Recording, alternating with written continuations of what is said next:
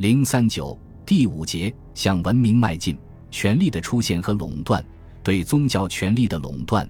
以中国史前宗教的特点。中国史前宗教的特点是把世界分成天地人神等不同的层次，并由巫师往来其间，充当沟通天地人神的使者。中国史前宗教有一个形成、发展、成熟的过程。中国史前宗教是什么时候出现的？由于材料缺乏，我们很难做出十分确切的回答。但山顶洞遗址的发掘给我们提供了一些线索。北京房山周口店龙骨山山顶洞是旧石器时代晚期人类居住的洞穴。这个洞穴遗址分上室和下室，上室地面的中间有一堆灰烬，底部的石钟乳层面和洞壁的一部分被烧制，说明上室是山顶洞人居住的地方。上室文化层中还发现有古针、装饰品、石器等人类活动留下的遗物。下室位于上室的西边。位置稍低，深约八米。在下室发现三具完整的人头骨和一些躯干骨，人骨周围撒有赤铁矿粉末，并有一些随葬品。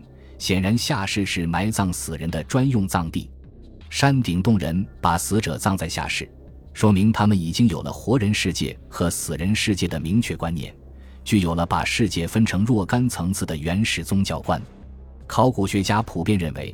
在尸体上及周围撒赤铁矿粉，是山顶洞人具有灵魂观念的一种表现。赤铁矿粉象征血液，人死血枯，撒上鲜红的赤铁矿粉是希望死者在另一个世界中复活。由此可知，至少在旧石器时代晚期的山顶洞人十七年，中国已经有了把世界分层的原始宗教观。到新石器时代的仰韶文化时期。史前宗教有了很大发展。陕西西安半坡出土有人面鱼纹彩陶盆，盆内壁所画人面的两侧各有一条小鱼，以头抵在人的耳部，这对小鱼似对着人耳喁喁私语。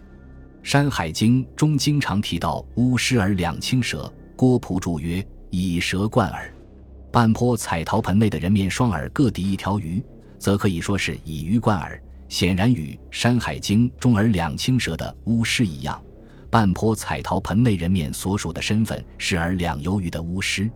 中国古代巫师的一个重要特点是借助动物通神，无论蛇还是鱼，都是巫师通天地的助手。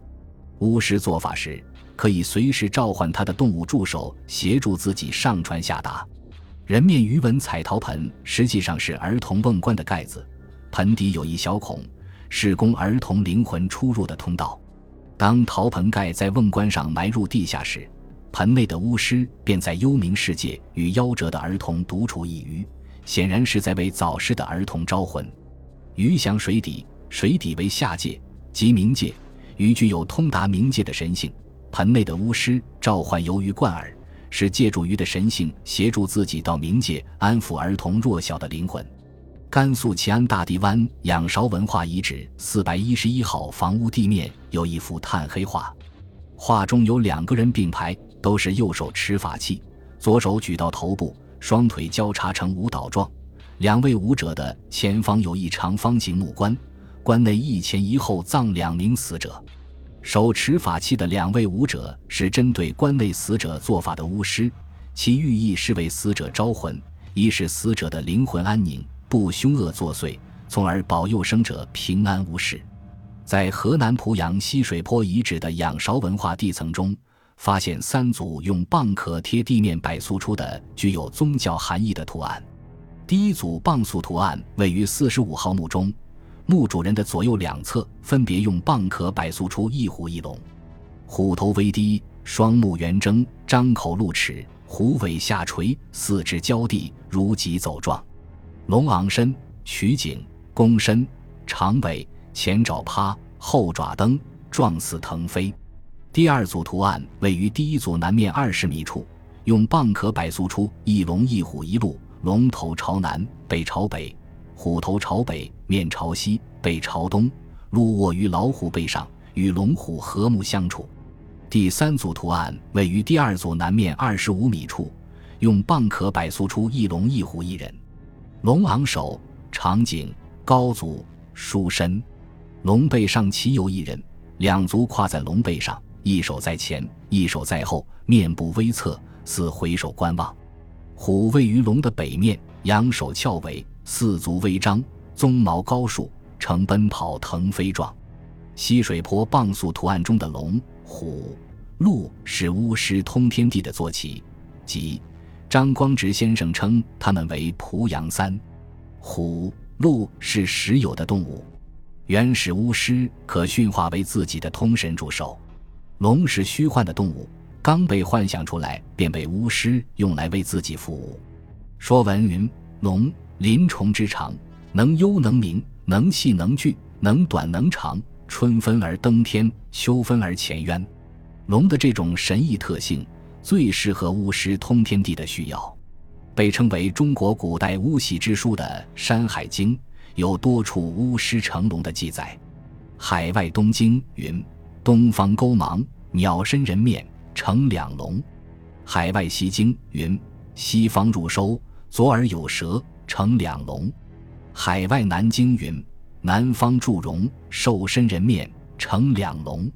西水坡第三组棒素图案表现的就是巫师乘龙升天。西水坡四十五号墓的主人显然是驾驭龙虎的巫师。从目前的考古材料看。仰韶文化时期的巫师尚未成为超越一般氏族成员的显贵人物。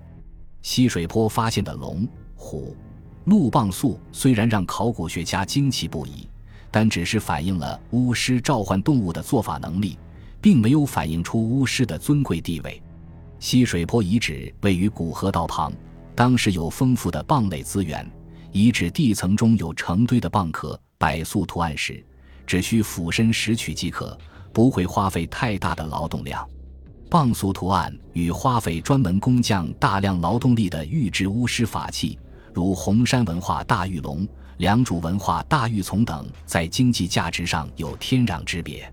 再者，身体两侧柏素龙虎的四十五号墓的主人，随葬品很少，仅几件日用陶器和生产工具，随葬品与同期的墓葬基本一致，未见特殊的珍贵物品。